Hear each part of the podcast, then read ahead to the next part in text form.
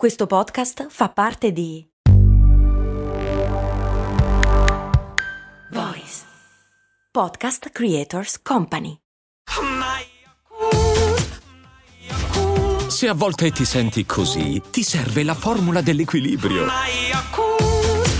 Yakult Balance, 20 miliardi di probiotici LCS più la vitamina D per ossa e muscoli. Giuseppe mi aveva chiesto un po' di tempo fa una serie di cose, fra cui anche quando è stata introdotta l'unità di misura del tempo e che cosa c'era prima della meridiana?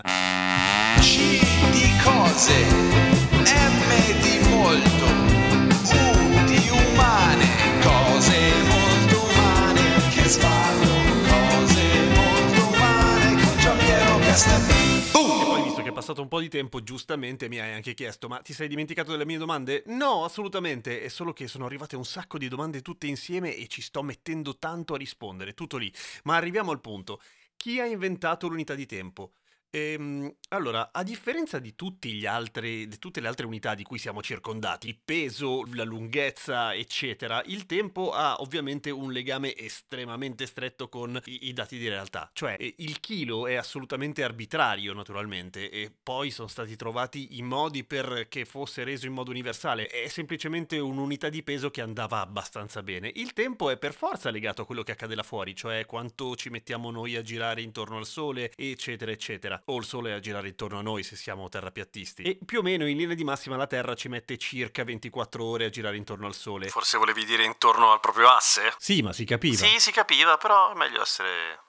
Dai. Perché dico più o meno? Perché in realtà il tempo siderale, cioè il tempo che calcola esattamente un giro intorno al proprio asse della Terra, sarebbe di 23 ore e 56 minuti. E quei 4 minuti dove ce li mettiamo?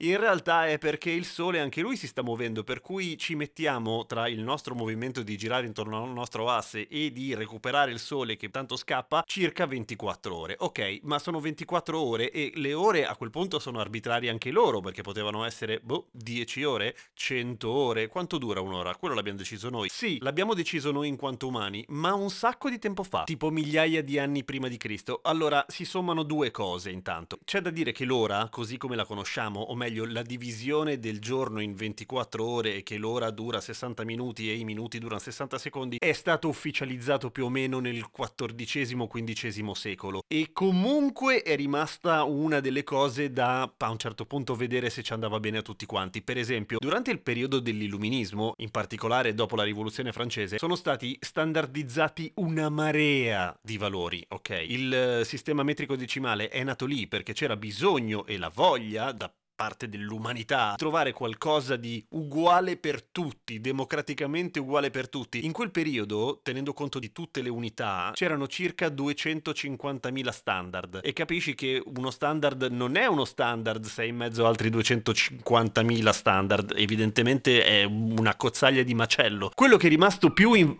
Tesla, smettila, sono qua! Vieni, non piangere. Scusatemi.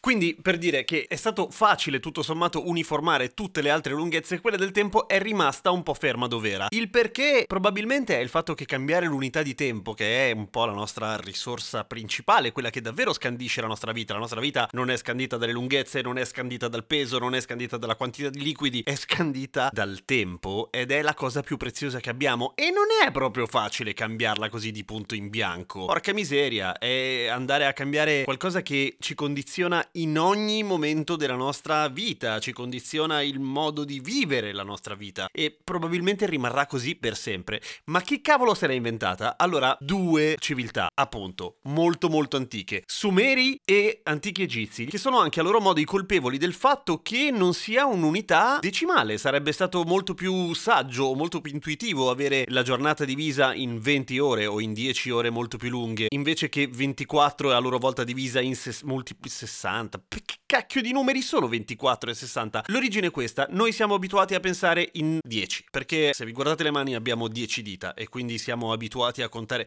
Ok, noi potremmo anche cambiare modo di farlo, però è abbastanza intuitivo e realistico pensare che anticamente i primi conteggi siano stati fatti con le dita, per cui che siano multipli di 10 ha perfettamente senso, a meno che tu non conti le nocche, perché di nocche, se conti ovviamente solamente quelle delle 4 dita e lasci stare il pollice, ne hai 12.